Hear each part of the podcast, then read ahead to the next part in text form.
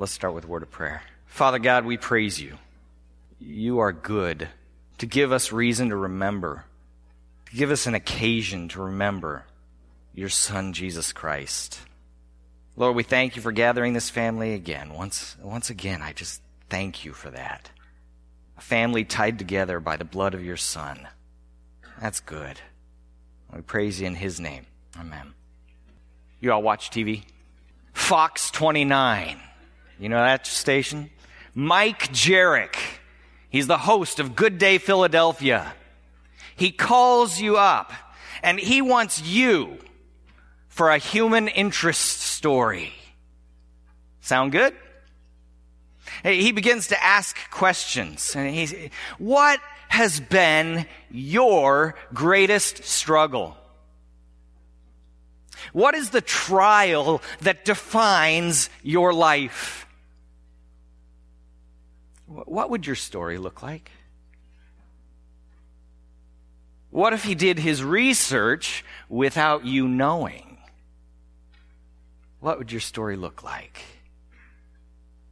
You have no chance to, to do your hair or your makeup. You have no chance, no opportunity to prepare your answers ahead of time.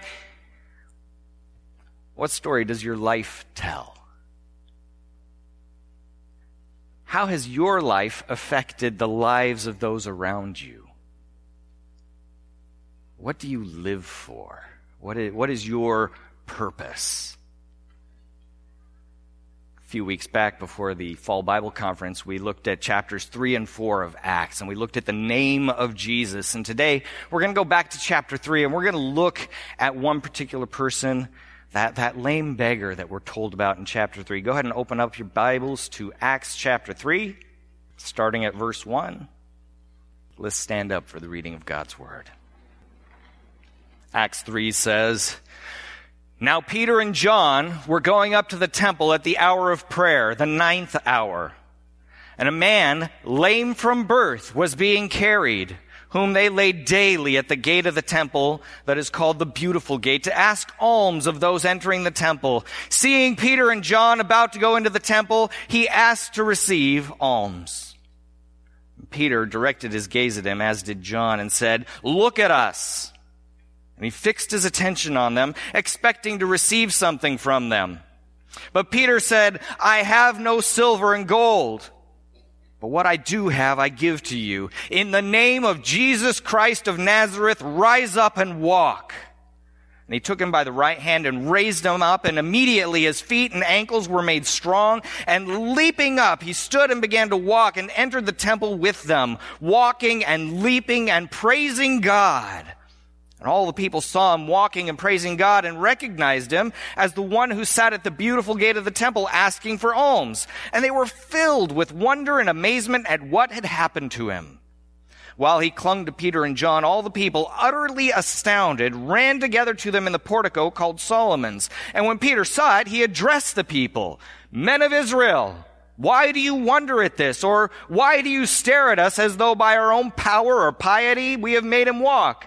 The God of Abraham, the God of Isaac, and the God of Jacob, the God of our fathers, glorified his servant Jesus, whom you delivered over and denied in the presence of Pilate when he had decided to release him.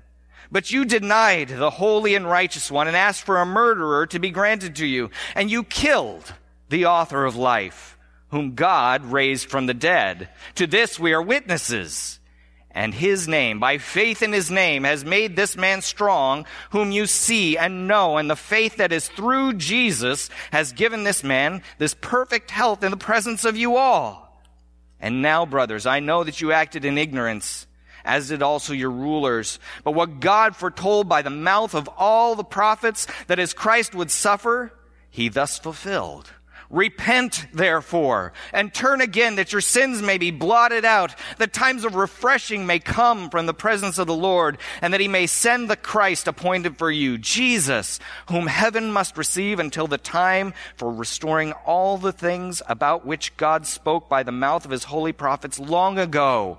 Moses said, the Lord God will raise up for you a prophet like me from your brothers. You shall listen to him in whatever he tells you. And it shall be that every soul who does not listen to that prophet shall be destroyed from the people. And all the prophets who have spoken from Samuel and those who came after him and proclaim, also proclaim these days.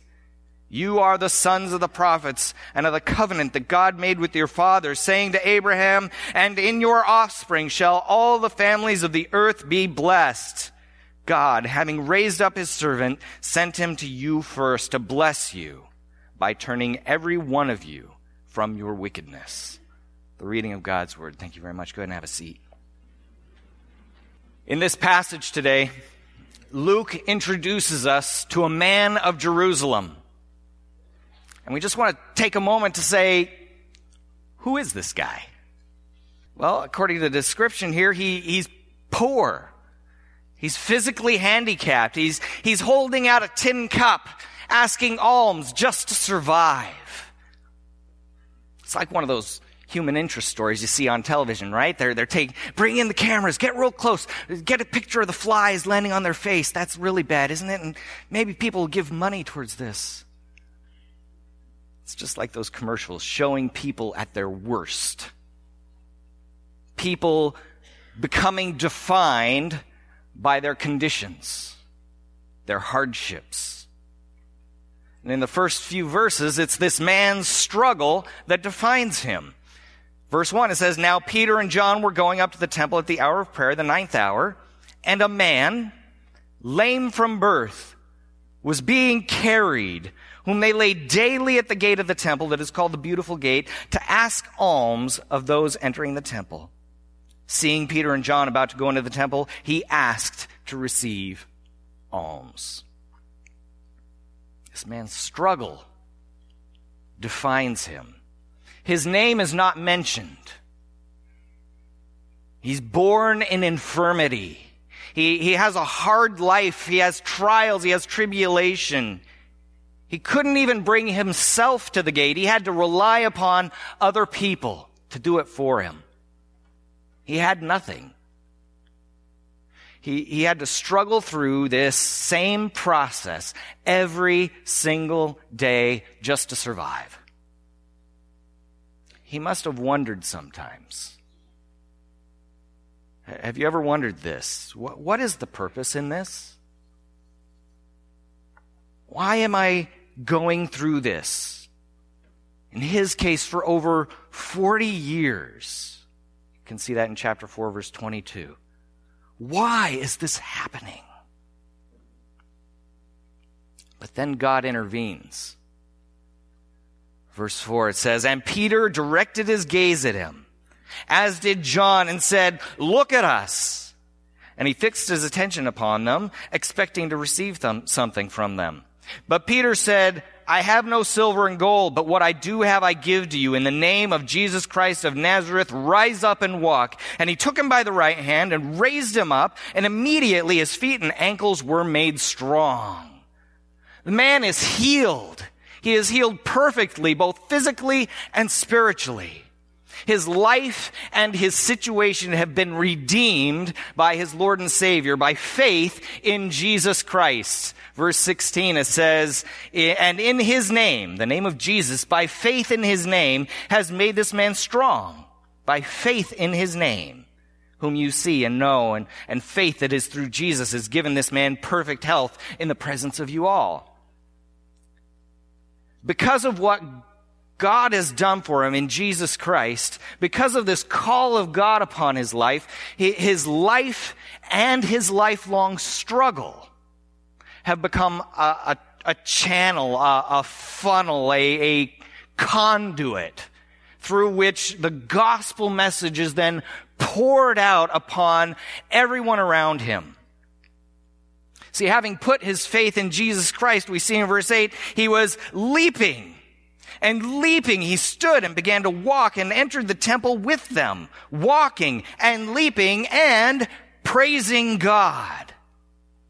His body, walking and leaping, became an, an active testimony for what Jesus had done for him. His lifelong trial of being physically handicapped, being physically lame, is now an opportunity for this guy to give glory to God in his life. his heart and his mind, praising God and recognizing the one who had redeemed him. Verse 9. And all the people saw him walking and praising God and recognized him as the one who sat at the beautiful gate of the temple asking for alms. And they were filled with wonder and amazement at what had happened to him. While he clung to Peter and John, all the people, utterly astounded, ran together to them in the portico called Solomon's. When Peter saw it, he addressed the people. See, this man, having put his redemption on display, caused the people to wonder in amazement. And this gave Peter the opportunity to share the gospel with everybody there. Beginning in verse 12, we get the gospel. It says, And when Peter saw it, he addressed the people, Men of Israel, why do you wonder at this? Or, or why do you stare at us as though by our own power or piety we have made him walk? The God of Abraham, the God of, God of Isaac, the God of Jacob, the God of our fathers, glorified his servant Jesus verse 18. But what God foretold by the mouth of all the prophets that his Christ would suffer, he thus fulfilled. See this? The, the gospel doesn't start with me. The gospel starts not with my piety, not with our own power or ability. It starts with God. It starts with God's plan. There is no five steps. There's no seven stages of salvation. It's God. It's His Son, Jesus Christ. It's not about how good we are or how good we've been or, or anything that we have done. It's not about how we found God. It's about He, how He called us to Himself. The man born lame wasn't looking for salvation, was he? He, he was just sitting there doing everything, doing what he had done every single day, asking for alms. He wasn't asking for physical or spiritual healing. The gospel is about God's plan of salvation in Christ alone for us. There's nothing for us to add to what Jesus Christ has done on our behalf. Why do you wonder at this, men of Israel? Why do you stare at us as though by our own power or piety we've made him walk? It's not about them. It's about Jesus and what he has done. What has he done? He died for us. He died in our, our place. In verse 13, the God of Isaac, Abraham, Isaac, and Jacob, the God of our fathers, glorified his servant Jesus, whom who delivered over? You delivered over and denied in the presence of Pilate when he had decided to release him, but you denied the holy and righteous one and asked for a murderer to be granted to you. And you killed the author of life, whom God raised from the dead. Who killed Jesus? I think we can take that very, very literally. You did. I did. See, my Savior died for my sins on that cross. It wasn't somebody else who took him there all on their own, and I can just blame them. It's, it's me. I took him there. My sin drove those nails into his hands and his feet, and we all together took him to the cross. We all have sinned and fall short of the glory of God. I, Isaiah 53.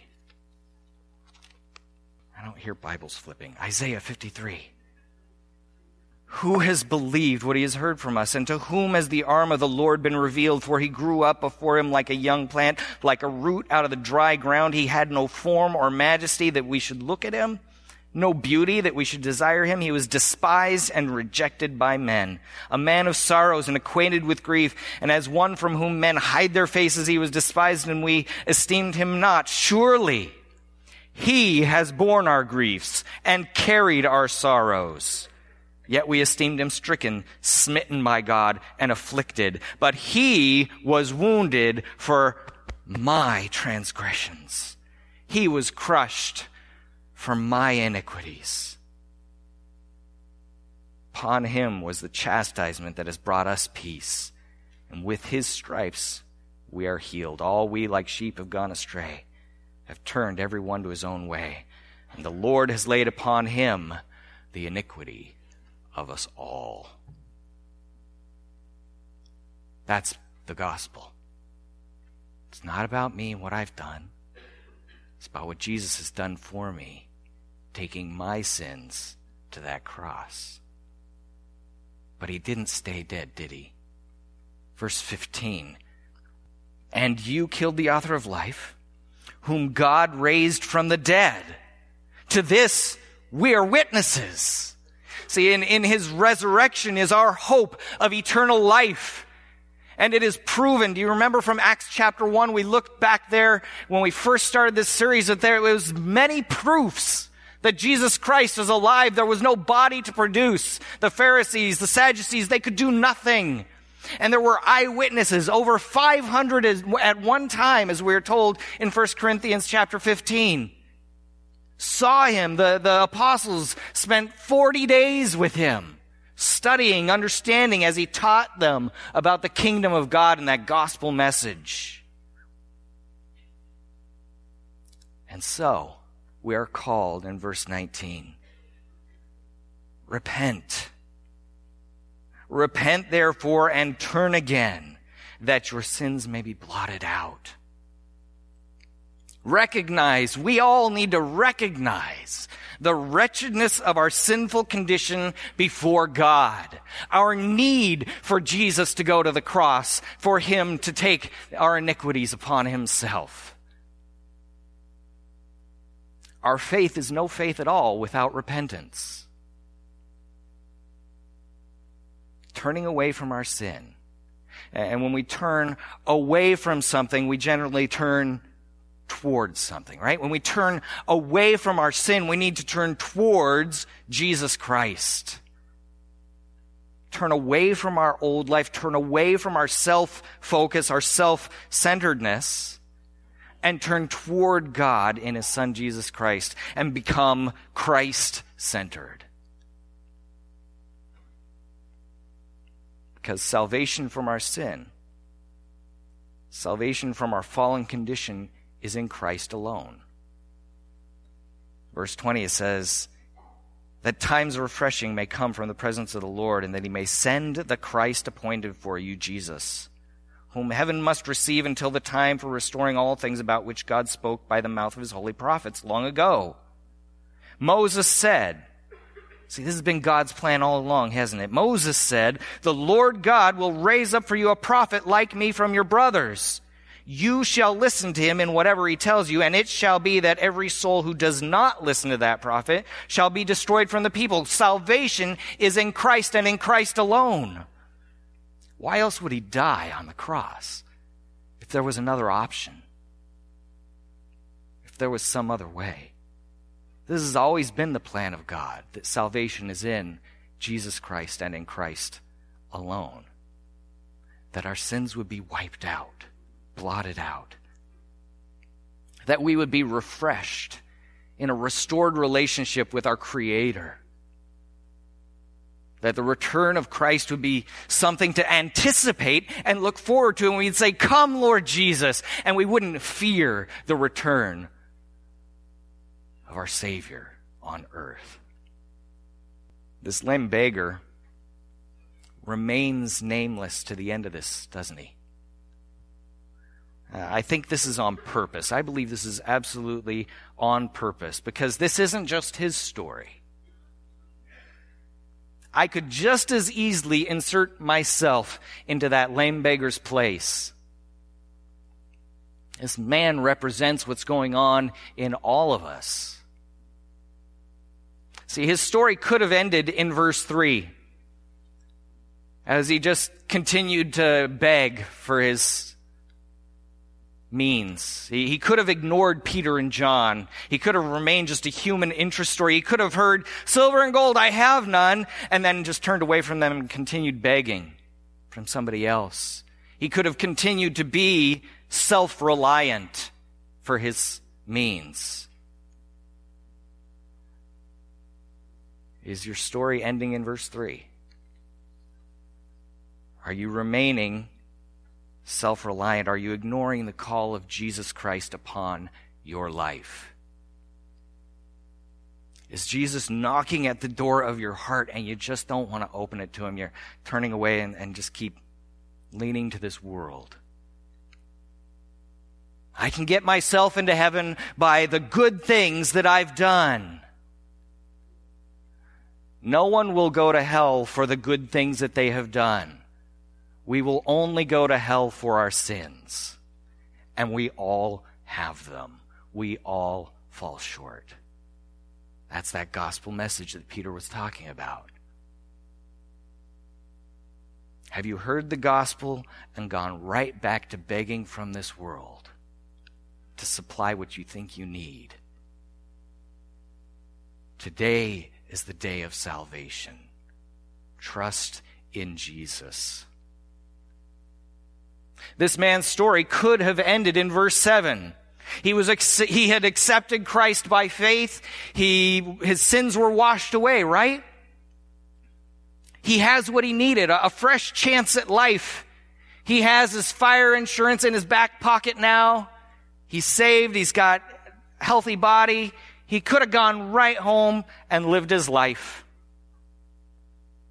How's your walk with Christ? Is it more like standing in one place or, or sitting rather than a, a walk, a moving forward, an activity? See, for many Christians in America today, we know we need something. And we don't want to go to hell, but let's not go too far. Let's not take this faith thing too far, become radical or, or too active. I'm glad Jesus saved me, but now I can relax, right? Live my life. I'm healed. I can go back home. See, but the call of Christ upon our life is more potent than that. Verse 8, what did he do? Leaping up. Not just standing up, leaping up he stood and began to walk and entered the temple with them, walking and leaping some more and praising God. That's the call of Jesus upon us as his church, as his people, as his family. Not just standing up and going, eh, I'm healed. No! We're called to, to rejoice, to, to let our life become that channel, that funnel, that, that thing through which, that conduit through which the gospel is poured out upon everybody around us at work, at school, at home, at church, in the grocery store, everywhere. We aren't called to a life of relaxing or taking off our boots. The Christian dies with their boots on. We keep walking. The redemption that we receive in Jesus Christ doesn't just call us to live the life we were given when we were born. He calls us to an entirely new life. In Christ, we are born again.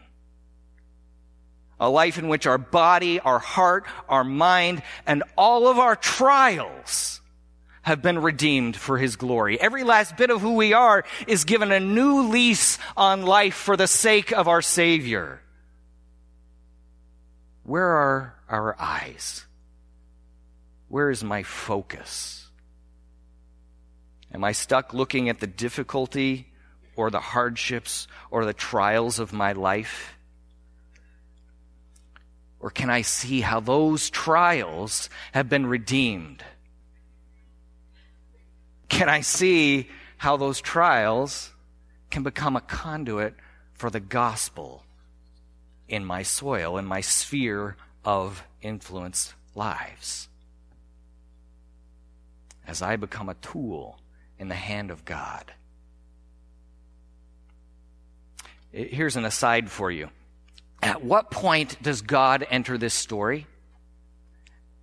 At what point does God intervene in this man's life?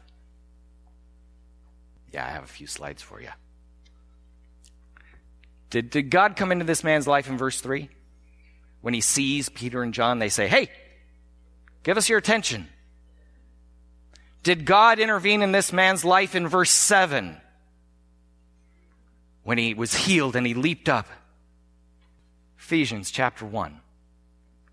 Blessed be the God and Father of our Lord Jesus Christ, who has blessed us in Christ with every spiritual blessing in the heavenly places, even as he chose us in him before the foundation of the world, that we should be holy and blameless before him. God was involved in this man's life before the foundations of the world. Psalm 139, beautiful psalm. For you formed my inward parts. You knitted me together in my mother's womb. Even this man with his infirmity was knit together especially by God with that infirmity. I praise you, for I am fearfully and wonderfully made. Wonderful are your works. My soul knows it very well. My frame was not hidden from you. When I was being made in secret, intricately woven in the depths of the earth, your eyes saw my unformed substance. In your book were written, every one of them, the days that were formed for me, when as yet there were none of them. God allowed me my trials. God allowed you your trials for His greater glory. Am I going to let myself linger upon them or am I going to use them? John chapter 9. As he passed by, this is Jesus, he saw a man blind from birth. And his disciples asked him, Rabbi, who sinned, this man or his parents, that he was born blind? Jesus answered, It was not that this man sinned or his parents, but that the works of God might be displayed in him. We must work the works of him who sent me while it is day. Night is coming when no one can work. God doesn't want to see us go through hardship. He doesn't want to see us go through pain, but He full well allows it in our lives for our good and for His glory. That we would recognize the fallenness of this world around us, as well as our own sinful condition. That we would realize our need for Him, that we would be dependent upon Him, that we would, that, that He would be able to use us better for His glory in our weakness, putting His strength on display for all to see. 1 Corinthians reminds us that He uses the weak. For consider your calling, brothers. Not many of you were wise according to worldly standards. Not many were powerful. Not many were of noble birth. But God chose what is foolish in the world. That's me. To shame the wise.